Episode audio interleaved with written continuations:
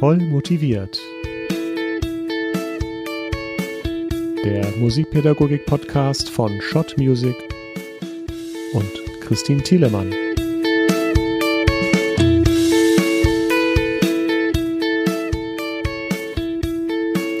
Hallo und herzlich willkommen zu einer neuen Folge von Voll motiviert, eurem Musikpädagogik-Podcast. Heute habe ich gleich zwei spannende Gäste für euch eingeladen, die viel zum Thema digitaler Gruppenunterricht, aber auch zur motivierenden Vermittlung von Musiktheorie zu sagen haben. Es sind aus Nordrhein-Westfalen Andreas Wickel, Gymnasiallehrer für Deutsch und Musik. Andreas Wickel ist zudem Vorstandsmitglied im Bundesverband Musikunterricht und aus Bayern zugeschaltet ist Julian Oswald, ebenfalls Musiklehrer an einem Gymnasium. Gemeinsam haben sie ein wunderbares Buch zur Vermittlung von Musiktheorie geschrieben. Es heißt Score It und ist noch der absolute Geheimtipp für jedermann, der Schülerinnen und Schüler ab der fünften Klasse in Geheimnisse wie Rhythmuslesen, Notenschrift, Intervalle und vieles mehr einweihen möchte. Noch ein Geheimtipp, weil ich ziemlich sicher bin, dass jeder, der Score It erst einmal ausprobiert hat, es nie wieder aus der Hand legen wird. Hallo Andreas, hallo Julian, toll, dass ihr euch die Zeit für ein digitales Treffen genommen habt. Hallo Christine. Hallo, schön, dass wir hier sein dürfen. Ja. Ja, ihr seid ja sicher derzeit gut gefordert, den Unterricht an euren Schulen im Distance Learning aufrechtzuerhalten. Julian, wie sieht's denn in dem Musikunterricht deiner Schule gerade aus? Es bringt seine Herausforderungen mit sich, also durch das Online-Unterrichten fällt natürlich ganz viel weg, was man übers Internet leider nicht bewerkstelligen kann, aber es hat mich jetzt auch weitergebracht auf dem Feld des ähm, digitalen Lernens und des digitalen Musizierens, weil man dann darauf zurückgreift und sich da ein bisschen, bisschen weiterbildet und habe jetzt schon ganz viele neue Tools entdeckt, die ich dann, glaube ich, auch nach dem, nach dem Lockdown, wenn wir wieder im Präsenzunterricht sind, dann ausprobieren oder weiter verwenden werde und möchte. Was hast du denn da entdeckt? Auch so verschiedene kleine ähm, Übeklaviere, Rhythmus, Maschinen, äh, also nichts, nichts Konkretes, aber verschiedene Learning-Apps, die da so angeboten werden und da gibt es ja momentan auch sehr, sehr viel im Angebot, weil ja die Nachfrage auch groß ist. Und ähm, ja, da klicke ich mich gerade so durch. Sehr spannend. okay, und ähm, wie ist es bei dir, Andreas? Ja, ähnlich. Man versucht so ein bisschen äh, das Beste draus zu machen. Also heute Morgen 8 Uhr, fünfte oh. Klasse, irgendwie oh. alle noch etwas unausgeschlafen, inklusive meiner selbst, vor der Webcam. Und ähm, ja, dann haben wir erstmal ein bisschen Body Percussion gemacht, erstmal ein bisschen Warm-up. Alle haben sich ein bisschen da vor der Webcam irgendwie zum Affen gemacht. Ich hoffe, es standen nicht zu viele Eltern im Off und haben sich das mit angeguckt, aber ich denke, das ist einfach das Beste, was man im Moment machen kann, die Moral Moral hochhalten, versuchen viel Musikpraxis irgendwie über die Webcam zu vermitteln, so viel wie geht und gute Laune äh, vermitteln. Ja. Und Andreas, wie hast du das denn gemacht? Hast du denn alle gemutet und du warst der Einzige, der, den man hören konnte? Oder wie hast du das mit der Latenzzeit gelöst? Genau, also ich mache das immer so, dass äh, man nur mich hört und dann hat ja jeder seine eigene Time, so wie es letztendlich irgendwie bei ihm ankommt. Mhm. Und äh, meistens befindet man sich in der fünften Klasse ja im Viervierteltakt. Das funktionierte dann ganz gut. Ähm, und das ist auch wichtig äh, für die für die Schülerinnen und Schüler, dass eben deren Mikrofone dann auch aus sind, dass sie sich dann eben auch da selber ausprobieren können und und nicht das Gefühl haben, sie werden da jetzt irgendwie von ihren Klassenkameradinnen und Kameraden irgendwie überwacht oder dass jemand mithört. Und ja, also das stellt natürlich überhaupt nicht das dar, was sonst vielleicht im Musikunterricht möglich wäre. Aber wie gesagt, es ist ein Versuch, die Moral hochzuhalten. Und zumindest an den Gesichtern konnte man dann ablesen, dass doch alle das irgendwie ganz, ganz gut fanden. Okay, also wenn ich digitale Gruppenstunden mache, dann habe ich immer so den einen oder anderen dabei, der gerne mal was vorspielt und den schalte ich dann auch tatsächlich mal live dazu. Ich frage natürlich, möchtest du der Gruppe was vorspielen und dann darf er dann auch mal laut, das haben auch einige ganz gerne. Julian, über welches Tool unterrichtest du denn? Also wie triffst du deine Schüler digital? Also mm, an unserer Schule wird mit dem Tool Big Blue Button gearbeitet. Das ist bestimmt auch vielen ein Begriff. Und das ist an sich sehr schön zu handeln. Natürlich durch die jetzt plötzlich verstärkte ähm, Nutzung, weil wir ja alle gleichzeitig unterrichten. Wir versuchen in unserer Schule schon möglichst viel Kontakt zum Schüler zu halten. ist es natürlich technisch gar nicht so leicht, weil das Programm dann hin und wieder auch mal in die Knie geht. Mhm. Das erfordert dann schon ähm, viel Improvisationsgeschick. Man überlegt sich dann eine gute Stunde, hat was vorbereitet, hat es dann doch irgendwie auch geplant und nach zehn Minuten fällt das Video aus oder so. Mhm. Da muss man dann äh, einfach schnell schnell dabei sein. Ich bin jetzt aber okay. auch äh, mittlerweile schon dazu übergegangen, meine Stunden aufzuzeichnen und dann okay. einfach eiskalt weiterzumachen, damit man sie dann als als Aufnahme zur Not so als kleinen Takeout dann nur äh, mit verschicken kann, dann ist die Stunde wenigstens nicht ganz nicht ganz dahin. Das ähm, und die Kinder haben noch ein bisschen was von meinem von meinen Ausführungen. Okay, und Andreas, wie läuft das bei dir? Über welches Tool? Äh, wir haben das jetzt mit Microsoft Teams gestartet und ähm, auch da bin ich eher positiv überrascht, äh, was die Funktionalität angeht. Ja, und die Inhalte lassen sich eben, wie ich ja gerade schon so ein bisschen erzählt habe, dann mal besser und mal schlechter abbilden. Das liegt mhm. aber nicht unbedingt am Programm. okay. Jetzt habt ihr zwei ja dieses Buch geschrieben, aber ihr habt das nicht im Lockdown geschrieben, aber ihr habt es trotzdem nicht physisch an einem Ort geschrieben, sondern jeder hat für sich gearbeitet und ihr habt mir im Vorgespräch auch was ganz Besonderes verraten, denn zumindest einer von euch war gar nicht in Europa während des Schreibens, oder? Hm, das ist richtig, ja. Also ich war in dem Jahr, wo wir die meiste kreative und Schreibarbeit geleistet haben, war ich auf einer Weltreise unterwegs mhm. und habe so 13 Länder in einem Jahr ähm, bereist. Wow. Und es war genau die Zeit, in der wir äh, und da zusammen das Buch geschrieben haben. Das war eigentlich äh, ganz schön, weil man, weil ich dann auch ein paar Inspirationen noch hier und da aufgeschnappt habe, wie jetzt andere Leute Musik denken. Ich konnte mhm. auch das ein oder andere ausprobieren. Ich habe dann auch in Myanmar zum Beispiel auch als, als Lehrer noch gearbeitet und habe das gleich mal genutzt, um an einem Publikum mit wenig Zugang zu Musik, sage ich jetzt mal, das schon mal auszuprobieren, also wie intuitiv das denn ist, was wir uns da so überlegt haben. Mhm. Und das war echt spannend, also auch äh, Wahnsinn, was technisch mittlerweile möglich ist, dass wir da uns über diese ganzen Länder hinweg da so gut zusammen verständigen konnten und das Buch dann echt miteinander äh, auf den Weg bringen. Ja. Hat Spaß gemacht. Wie seid ihr denn überhaupt auf die Idee gekommen, dass gerade ihr das zusammenschreiben könnt? Weil Julian, du bist, glaube ich, in Bayern und Andreas ist in, oh, jetzt muss ich passen, Nordrhein-Westfalen? War das richtig? Genau, in Essen. Oh, ja. In Essen. Grüße aus dem Ruhrgebiet. ja, wie seid ja. ihr dazu gekommen, dass gerade ihr euch verbunden habt für dieses Buch? Ja, der Andi und ich, wir kennen uns schon äh, seit einigen Jahren. Wir sind uns mal auf einem Wettbewerb begegnet zum Klassenmusizieren und äh, haben seitdem eigentlich immer den Kontakt gehalten. Wir arbeiten auch äh, gemeinsam in dem Bundesverband Musikunterricht und das ist auch nicht unser erstes Projekt, in, an dem wir zusammen arbeiten. Wir haben schon auch ähm, äh, an Büchern gemeinsam mitgearbeitet und mhm. also ich hoffe, dem Andi geht's ebenso, aber äh, ich, ich arbeite total gern mit dem Andi zusammen, weil wir beide mhm. einfach ähnlich, ähnlich ticken. Und das merkt man bei so einem Projekt relativ schnell, wie, wie man miteinander kann. Genau das. Und ähm, ja, ich halte es hier gerade in die Kamera. Musikunterricht 5, 6, 20 praxiserprobte Unterrichtsstunden. Mhm. Auch von euch beiden und noch zwei weiteren Autoren. Ja, genau, da waren wir zu viert damals. Genau, und da habe ich auch schon gemerkt, also mit dem, der Andi und ich, wir, wir funktionieren einfach gut miteinander als Team und deswegen mhm. haben wir uns auch total gefreut, dass wir vom Verlag nochmal das Angebot gekriegt haben, was zusammen zu machen.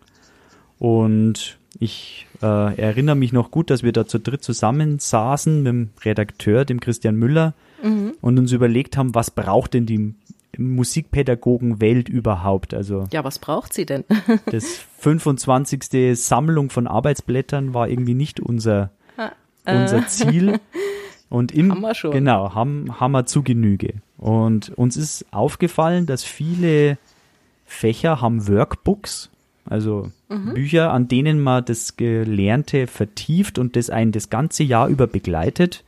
Das man am Anfang des Schuljahres kriegt und dann auch wirklich regelmäßig zur Hand nimmt, aber die Musik hat sowas nicht. Stimmt. Und genau, wir haben da Andi und ich befunden, dass es höchste Zeit wird für ein Workbook. Ja, und jetzt ist es ja eigentlich auch nicht irgendein Buch, also man füllt ja nicht stupide Seite um Seite aus, sondern es ist ja wie so ein, fast wie ein Krimi aufgebaut und das nutzt ja auch den Spieltrieb der Kinder und Jugendlichen. Das spricht sehr richtig an, so Stichwort Gamification. Ja, Julian, dein Kollege Andreas hat ja im Vorgespräch verraten, dass du derjenige warst, der diesen Aspekt der Gamification mit in die Publikation reingebracht hast. Magst du mal erzählen, was die vollmotiviert Community sich darunter vorzustellen hat? Ja, dazu muss man sagen, dass ich selber ein hochbegeisterter Brettspieler und ähm, Playstation-Spieler bin. Und oh, ich auch. ja, also das, da, Jetzt diesbezüglich raus. kommt mir der Lockdown hochgelegen. Jetzt kann ich, kann ich guten Gewissens zocken und muss mich jetzt vor niemandem mehr rechtfertigen, warum ich fünf Stunden am Tag an der Playsee hänge. Nee, aber tatsächlich hat mich der Aspekt immer wahnsinnig fasziniert, wie ein Spiel es schafft, dass man es weiterspielen will, dass man nicht aufhören will, dass man immer das nächste äh, Kapitel noch machen will, das nächste Level schaffen. Noch ein Level. Genau, und das Oh, ist also so Spaß. und ich ähm, habe mich da mal so ein bisschen damit beschäftigt und ich finde diese ganzen Kniffe, die da dahinter stecken, hochinteressant. Also dieses, dieser Gedanke des Ablevelns, dass man immer besser wird, dass man neue Fähigkeiten freischaltet, dass man irgendwas sammelt, was einem dann zum Schluss irgendwie dann einen kleinen Reward gibt, dieses Belohnungssystem. Naja, und das alles haben wir versucht in diesem Buch mit einzubauen. Also das ist sozusagen der Versuch, äh, Gamer-Psychologie in einem Buch umzusetzen. Okay. Diese ganzen Kniffe hier mit einzubauen. Das klingt spannend. Und Andreas, machst du das auch, dass du diesen spielerischen Aspekt mit in deinen Unterricht einbringst? Ähm, also ich habe da sehr von den Ideen von, von Julian profitiert, fand das äh, immer total klasse und wie gesagt, äh, für die Schüler, gerade so fünfte, sechste Klasse, also für die Zielgruppe des Buches, bietet es sich äh, total an. Also es gibt ja so Übungen, wo man erst dann ganz zum Schluss eben auf das Lösungswort kommt oder man findet das nächste Ja. Lösungswort erst auf der nächsten Seite. Einmal spiegelt sich etwas durch die Seite und das sind immer tolle Momente einfach äh, im Unterricht. Ähm, wenn den Schülerinnen und Schülern dann da so ein, so ein äh, Aha-Moment in den Kopf kommt und ähm, das ist immer super für die Stimmung. Ja, und äh, diese Sachen habe ich mir abgeguckt und äh, bin auf jeden Fall dabei, die jetzt auch noch mehr im Unterricht eben auch einzubauen. Geht das auch im Online-Unterricht?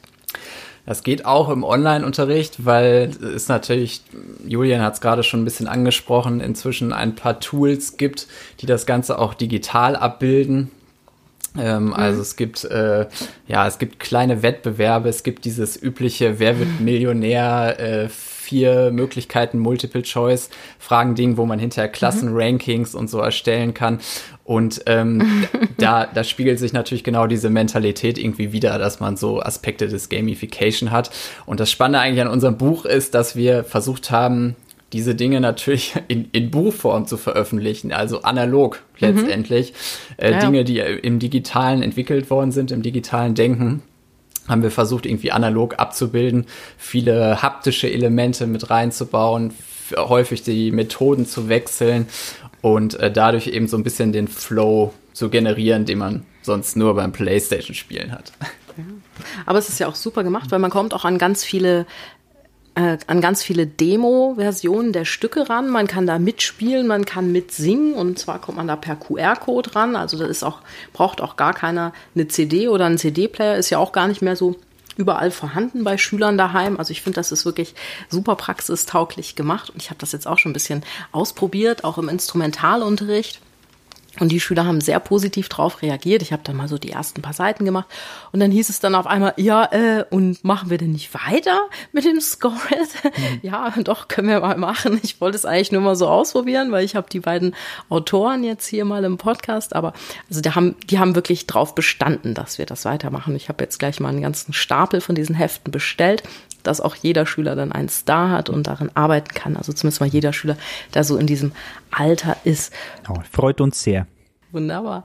Andreas, wie reagieren denn eure Schüler darauf, dass ihr jetzt berühmt seid?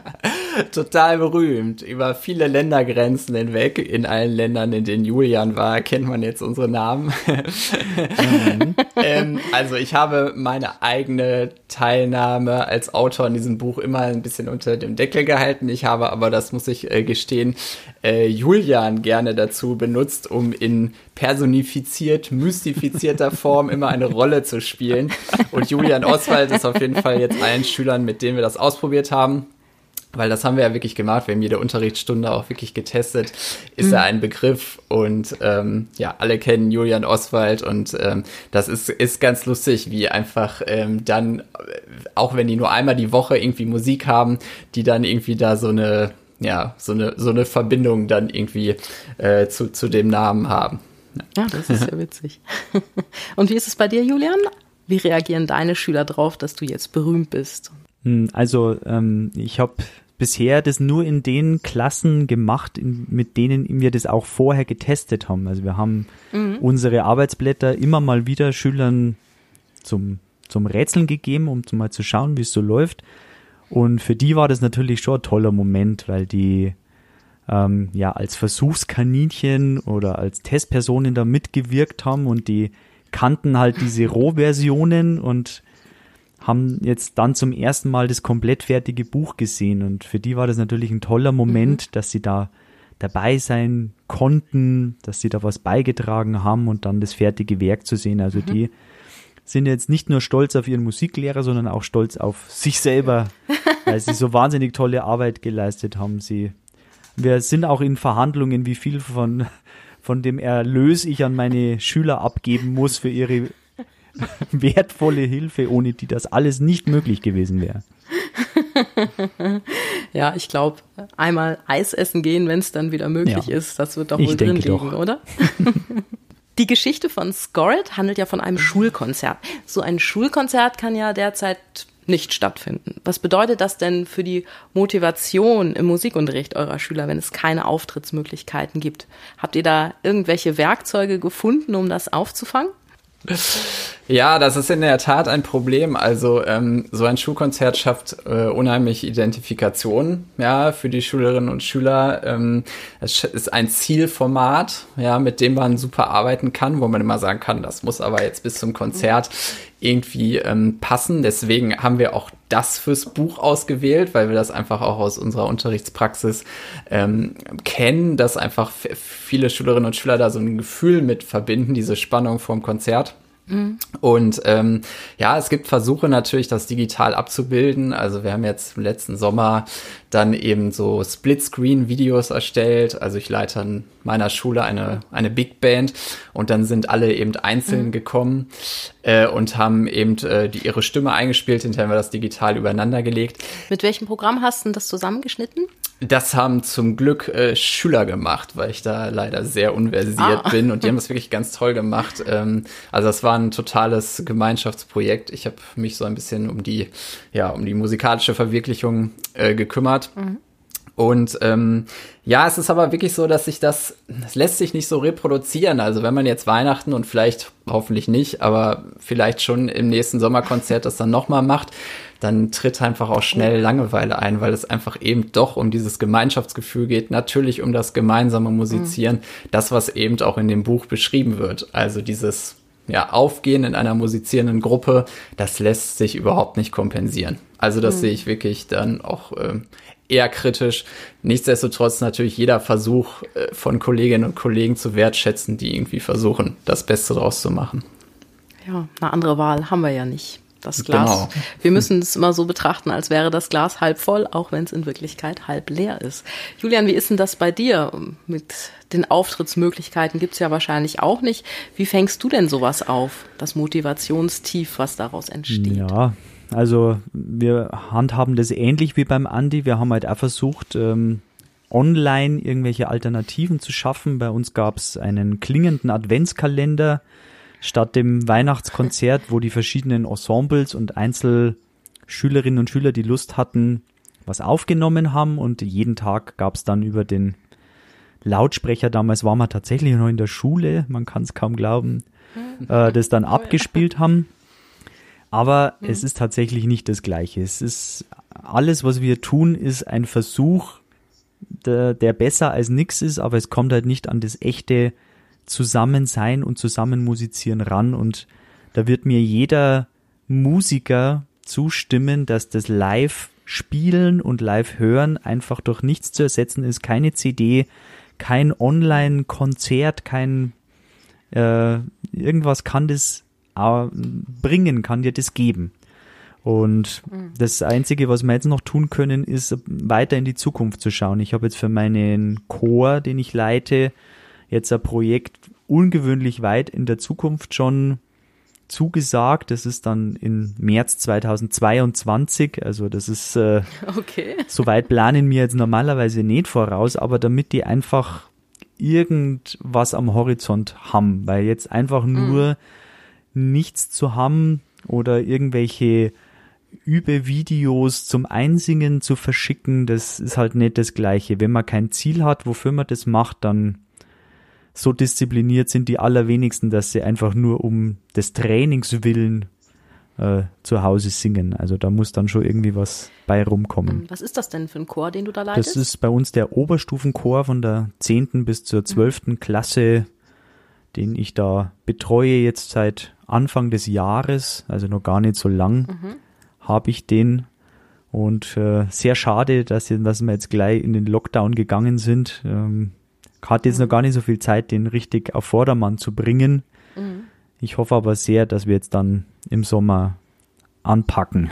Und dann macht ihr auch keine digitalen Proben jetzt oder ihr versucht da irgendwas zu tun gemeinsam in eurem Nein, also Chor? im Moment äh, sind wir im Winterschlaf und mhm. ich möchte dann lieber das gescheit wieder wieder machen, weil viele viele Schüler, die im Chor sind, sind auch sehr schüchtern alleine. Und das, was mhm. den Chor dann ausmacht, ist, dass man Leute neben sich stehen hat, wo man sich ein bisschen dranhängen kann beim Singen, wo man sich vielleicht auch mal ein bisschen verstecken kann mit seiner Stimme, die man jetzt, egal ob sie gut ist oder nicht, also das geht ja nur um die rein mhm. eigene Wahrnehmung, wenn man seine eigene Stimme nicht gut findet, dann singt man natürlich auch nicht aus vollem Hals. Und wenn man jetzt noch daheim vorm, vorm Computer stehen soll, und in ein Mikro reinsingen und alle anderen hören einen einzeln alleine. Das ist eine, das ist ähm, ja grenzt an Horror für viele für viele Choristinnen. ja, es ist, leer, ja. Also ich meine, ich persönlich, ich sing total gern und habe das schon immer gemacht. Also ich kenne das Gefühl nicht, aber mittlerweile kann ich den, kann ich das schon nachvollziehen, dass die Stimme halt doch was sehr Privates, was sehr Intimes ist und nicht jeder ist so extrovertiert, dass er das so gern von sich preisgibt. Und man muss ja auch ehrlicherweise sagen, dass gar nicht alle Grundschulen irgendwas mit Chor oder mit Gesang auf die ja, Beine stellen. Das ist das Nächste. Kinder dann, dann, wenn sie, wenn sie dann in die weiterführende Schule kommen, eigentlich das Singen schon ja fast verlernt haben ja. oder, oder eine Scheu davor haben, alleine zu ja, singen. Oder sie kriegen gesagt, du kannst nicht singen, weil sie irgendwann einmal einen Ton nicht getroffen haben. Das hört man leider auch immer öfter und das ja, zerstört dann das Selbstbewusstsein doch ähm, nachhaltig. Ja, Stichwort Schülerkonzert. Ich habe ähm, kürzlich mit meinen Schülern so ein digitales Konzert auf die Beine gestellt und unterrichte ich ja Trompete. Da ist das ja sehr viel leichter im Einzelunterricht. Ich wollte das Konzert aber nicht so gerne auf YouTube streamen, um die Kids nicht der Kritik der gesamten Netzwelt auszusetzen. Und dann habe ich es so gelöst, dass ich Videos mit den Schülern vorproduziert habe, wo sie ihr Musikstück spielen. Ich habe sie dann begleitet am Klavier und anschließend haben die Kinder so eine Anmoderation und eine Abmoderation aufgenommen. Also da sagt jeder sich selbst an, so weiß ich nicht, hallo, ich bin der Tim und ich wünsche euch jetzt viel Spaß mit meinem Stück XY Joche. Und äh, dann haben der Schüler und ich das Stück dahinter geschnitten. Das haben wir auch teilweise via Bildschirmfreigabe gemacht so dass sie bei mir schauen konnten oder dass sie auch meine Maus bewegen konnten, wie das funktioniert. Und dann gab es noch einen kleinen Abspann mit einer Abmoderation des jeweiligen Schülers. So, ich hoffe, es hat euch gefallen. Danke fürs Zuhören. Bleibt hier schön gesund. Frohe Weihnachten. Irgendwie sowas in der Art. Ja, und alle Clips der Schüler, die habe ich dann in eine einzige Datei gelegt. Das war dann für mich ein bisschen leichter. zu handeln technisch. Unsere Gäste haben wir dann in einen digitalen Raum eingeladen zu einer bestimmten Uhrzeit und die Videodatei dann mittels Bildschirmfreigabe abgespielt. Und ähm, dadurch, dass die Schüler die Gäste eingeladen haben, hatten wir mehr oder weniger so die Leute dabei, die auch normalerweise an ein Schülerkonzert mhm. kommen. Aber als Plus natürlich auch dieses Mal ein bisschen weiter entfernt lebende Verwandte, Oma und Opa aus Übersee, Tante aus Marokko, was weiß ich, ja hat allen sehr viel Spaß gemacht und ich wurde auch sofort wieder gewünscht als eins der nächsten Ziele und zwar, oh, schon im März und bitte mit Splitscreen-Videos. Oh. Also schneide ich jetzt mit allen Schülern Splitscreen-Videos und jeder spielt mit sich selbst Ensemble und es hat auch einige so in meiner Instrumentalklasse, die gesagt haben, oh, ich möchte gern mit diesem oder mit jenem was zusammenspielen. Das ist natürlich ganz schön Herausforderung jetzt für alle. Durchaus. Aber zurück zu eurem Buch. Würdet ihr das jetzt eigentlich mit dem Lockdown im Nacken und dem Distanzunterricht vor Augen anders schreiben? Naja, das Einzige, na, die, die Frage ist nicht gemein, weil eigentlich ist das Buch äh, sehr geeignet für einen Lockdown, weil es ja doch irgendwie ein, ein selbst, selbst erklärendes Buch sein soll, wo die Schüler das, was sie gelernt haben, eigenständig üben können aber auf der anderen Seite ist halt auch ganz viel Haptisches mit drin. Das heißt jetzt nur die PDFs irgendwie hm, zu verschicken, jeden Tag eins und die Schüler das machen zu lassen, das wird jetzt dem Buch nicht gerecht. Also es sind jetzt viele, viele mhm. Arbeitsblätter drin, die lassen sich nicht digital so schön machen, weil da muss man schneiden, da muss man falten, da muss man woanders mhm. was suchen, da muss man das Blatt gegens Licht halten.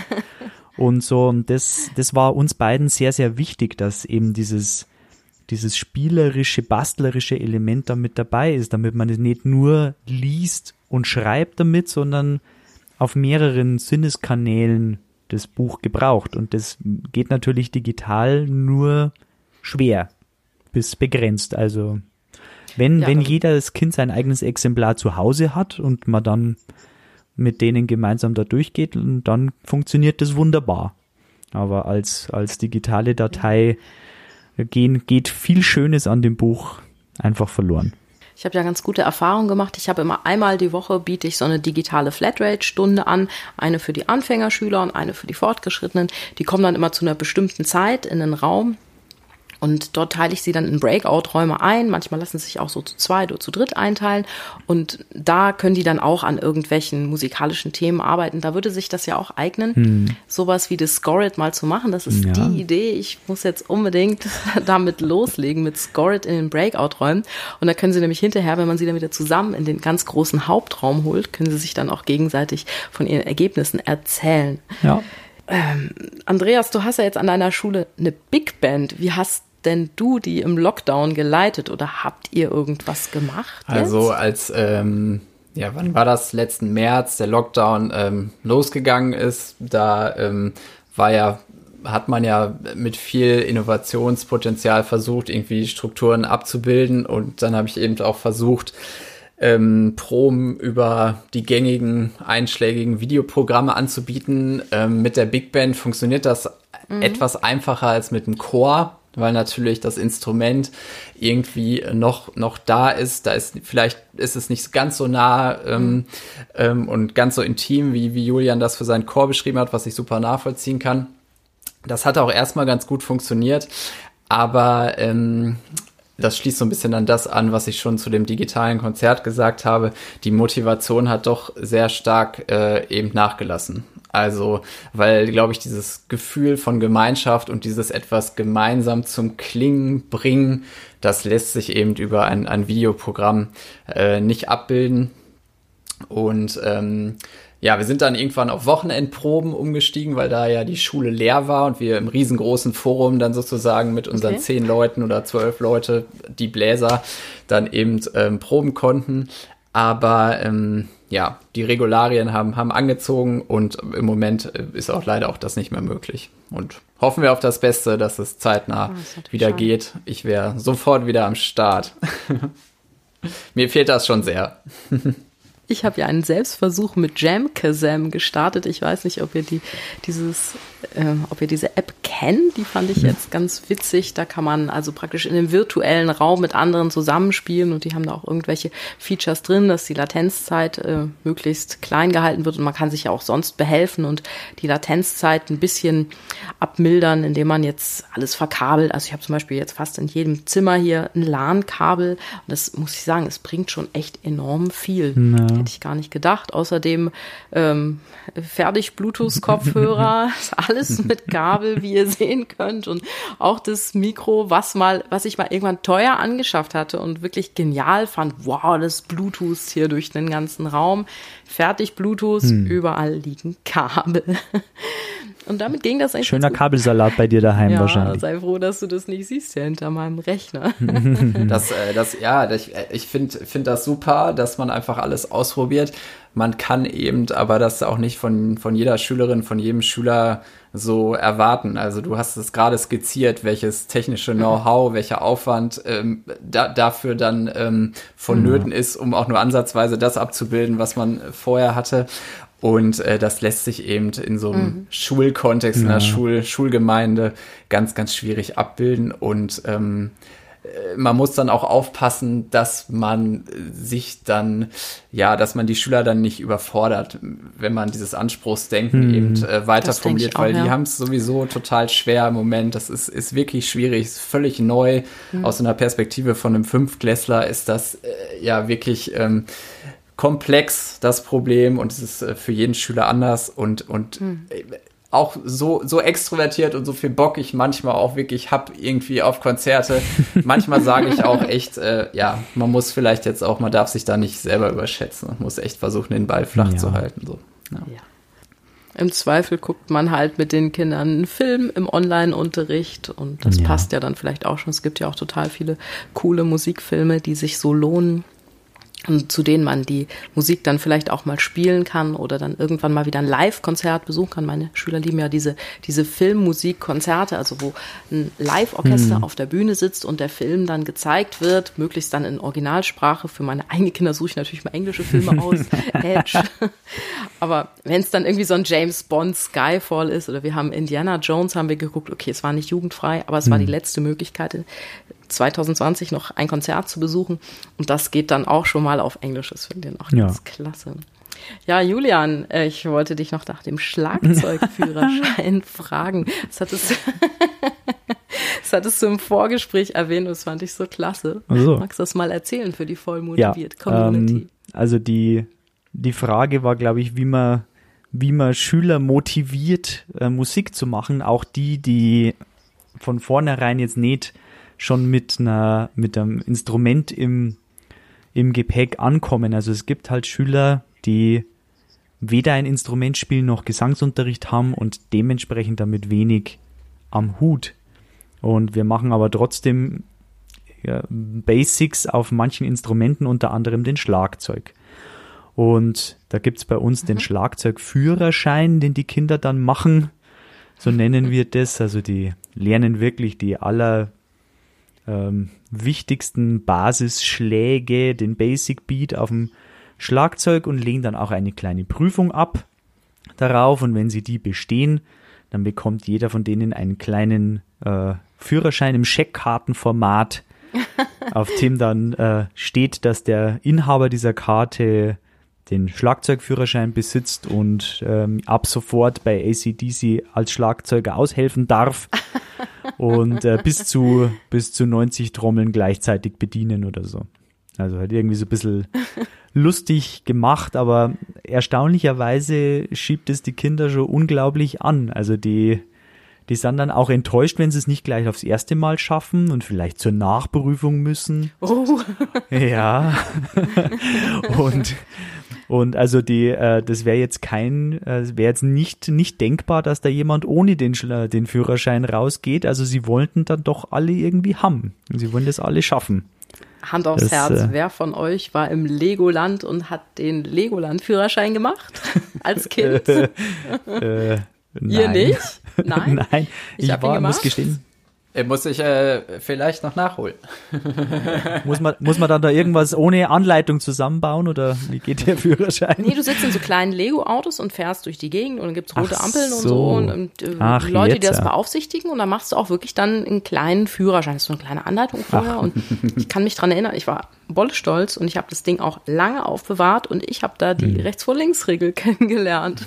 Aber, na, das war bei uns der Fahrradführerschein. Wir haben in der vierten Klasse Radlführerschein gemacht. Und ich bin heute noch dem Polizisten, der das gemacht hat, stockbeleidigt, weil da konnte man für eine fehlerfreie Prüfung gab's einen Ehrenwimpel. Oh. Und, und die, der hat mir einen Fehler angekreidet, den ich bis, wo ich bis heute der festen Überzeugung bin, dass ich den nicht gemacht habe. Er hat gemeint, ich habe den Fuß nicht runtergemacht beim Stoppschild und ich hab's aber.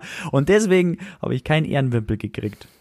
Ein Trauma, Ja, das mich bis heute verfolgt. Stoppschild kann teuer werden. Ja. Ich habe neulich auch bezahlt und dabei war ich eigentlich sicher, dass ich gestanden habe und dann haben die mich angehalten und gesagt, aber sie haben nicht gezählt. 21, 22, 23. Ich Ja. zähle schneller im Presto. Ja. Aber das wollten die nicht wissen. Sie haben mich bezahlen lassen und dann durfte ich weiterfahren. Äh, Oh, ja. dringend Geld gebraucht.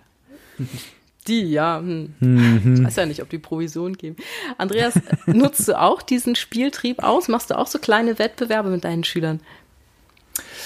Ähm, also ich denke mal, nehmen wir mal jetzt Musiktheorie auch irgendwie als, als Thema, muss so ein bisschen unterscheiden, in welcher Phase man da irgendwie gerade ist. So, und ähm, in Musiktheorie hat man immer das Problem, dass man letztendlich die Dinge, die man vermittelt hat, üben muss. So, jeder, jede Kollegin, jeder Kollege kennt das. Man kommt irgendwie in eine neue Klasse und sagt, Staccato äh, stand doch im Lehrplan irgendwie im letzten Jahr und so. Und dann sagen die Schüler, nein, das haben wir nie, Haben wir nie gemacht. Noch nie gehört. ähm, das heißt, äh, die vergessen unheimlich viel und ähm, das muss also geübt werden. Das ist ja auch so ein bisschen die, Stelle eigentlich, wo unser Buch ansetzt. Und wenn, wenn, äh, um als, um ein Zielformat auch zu finden, eben für diese, für dieses Üben, kann man dann eben auf so kleine Wettbewerbe zurückgreifen, irgendwie Intervalle erkennen, vielleicht in ganz kleinem Rahmen auch Intervalle hören und so. Und das motiviert dann schon. Man muss ein bisschen gucken, dass man eben auch alle mitnimmt, weil man hat ja auch immer sehr äh, heterogene Lerngruppen. Also manche kennen das eben aus dem Instrumentalunterricht, manche haben noch nie was davon gehört. Und äh, das hat dann so zwei Seiten. Das kann total motivieren, aber es kann auch bestimmte Schülerinnen und Schüler eben ausschließen. Ja. Du hast gerade das Stichwort Intervalle genannt. Wie bringst du das denn deinen Schülern bei? Äh, das musst du mal den Julian fragen. Julia. Andreas hat gerade das Stichwort Intervalle Aha. genannt. Wie bringst du denn das deinen Schülern bei? Frage nach Bayern. Äh, möglichst spielerisch. Also das Problem bei Musiktheorie ist ja, dass es die Theorie ist, die gelernt werden soll, aber die man jetzt ja erst einmal, wo man als Schüler vielleicht noch nicht genau weiß, wofür man denn das mal brauchen sollte. Also man lernt da erst viele Fakten, die man dann später halt in die Praxis umsetzt, aber erst einmal sind es nur Fakten und ja, wie ich schon sagte, ich bin selber ein, ein kleines Spielkind und versuche dann halt immer da kleine Spiele draus zu machen. Und dann gibt's halt entweder das Intervalle Memory oder wir, wir denken uns bescheuerte Eselsbrücken aus. Also wie merken wir uns, dass die Terz zur, zum Tonschritt 3 gehört? Und dann kommen die Kinder mit Na, den ich ja allerbeknacktesten, mit den allerbeknacktesten Ideen, aber je bescheuerter die Eselsbrücke, umso besser merkt man sich's. Aber Andi hat schon recht, also bei allem Schönen, was so ein Spiel oder so ein kleiner Wettbewerb mit sich bringt, muss man schon auch aufpassen. Manche Kinder sind dann auch schnell frustriert, wenn sie jetzt nicht so gut mitkommen. Da gibt's natürlich immer die, die Spitzenschüler, die da die Punkte holen für die Mannschaft aber vielleicht und die anderen kommen nicht zum Zug. Also ist auch wieder ein hochinteressanter äh, Aspekt, wie man ein Spiel aufzieht, dass nicht ein, dann wenn man es jetzt, also der, das Schlimmste wäre, man macht zwei Teams und am Ende spielt der eine Spitzenspieler gegen den anderen Spitzenspieler und der Rest der Klasse sitzt dumm daneben. Also man muss schon ein bisschen aufpassen, dass da jeder was beiträgt und dass auch jeder da die Chance hat, für sein Team Punkte zu holen, damit er dann auch stolz sein kann, dass er was beigetragen hat. Ich mache das ganz oft so beim Intervalle lernen. Ich lege dann so einen ganzen Spielplan durch den Raum, so ein bisschen wie bei Mensch ärger dich mhm. nicht. Und jeder ist für sich selbst äh, verantwortlich, jeder ist für sich selbst eine Mannschaft, ein Spieler. Und dann wird mit einem Achterwürfel gewürfelt. Also ich habe mir so Achterwürfel bestellt im Internet und habe dann da auf die Punkte geklebt Prime, Sekunde, Terz, Quart, Quint und so weiter. Und man darf dann immer die jeweilige Anzahl weiterrücken. Ah, so. clever. Das, das, finden die dann ganz witzig. Und da muss ich gar ja. nicht mehr sagen, äh, Quinte, ja, sondern wong, wong, wong, wong. Da hm, laufen die sofort genau, fünf, fünf Felder weiter und dann kommt der nächste gleich dran. Ne? Das ist ja. Dann haben sie auf jeden Fall mal so diese Grundbegriffe drin und wissen schon, wenn da die Oktave kommt, dann ist Jubel, dann geht's voran. Wohingegen, wenn die Prime kommt, geht nur die Mundwinkel nach unten. Oh, Prime. Äh, ist doch prima. Ja, genau. Und ich gebe dann immer einen Ton vor und wer dann auch das richtige Intervall singen kann, der kriegt dann auch gleich noch, darf sich gleich noch ein uh. Gummibärchen abholen. Ja, natürlich schon Next Level, ne? Next Level, klar. Und wenn sie das nicht können, dann esse ich das Gummibärchen. Oh, böse. Ich bin eine Böse. Ja, gut, du hast recht, ich bin voll böse. Aber glaubst gar nicht, wie die das ärgern und wie die das anspornt, dass sie dann äh, endlich mal diese Intervalle singen möchten. Ja, vielleicht zum Abschluss noch euer Motivationstipp, euer Top-Motivationstipp. Wer zuerst? Andi. Andi.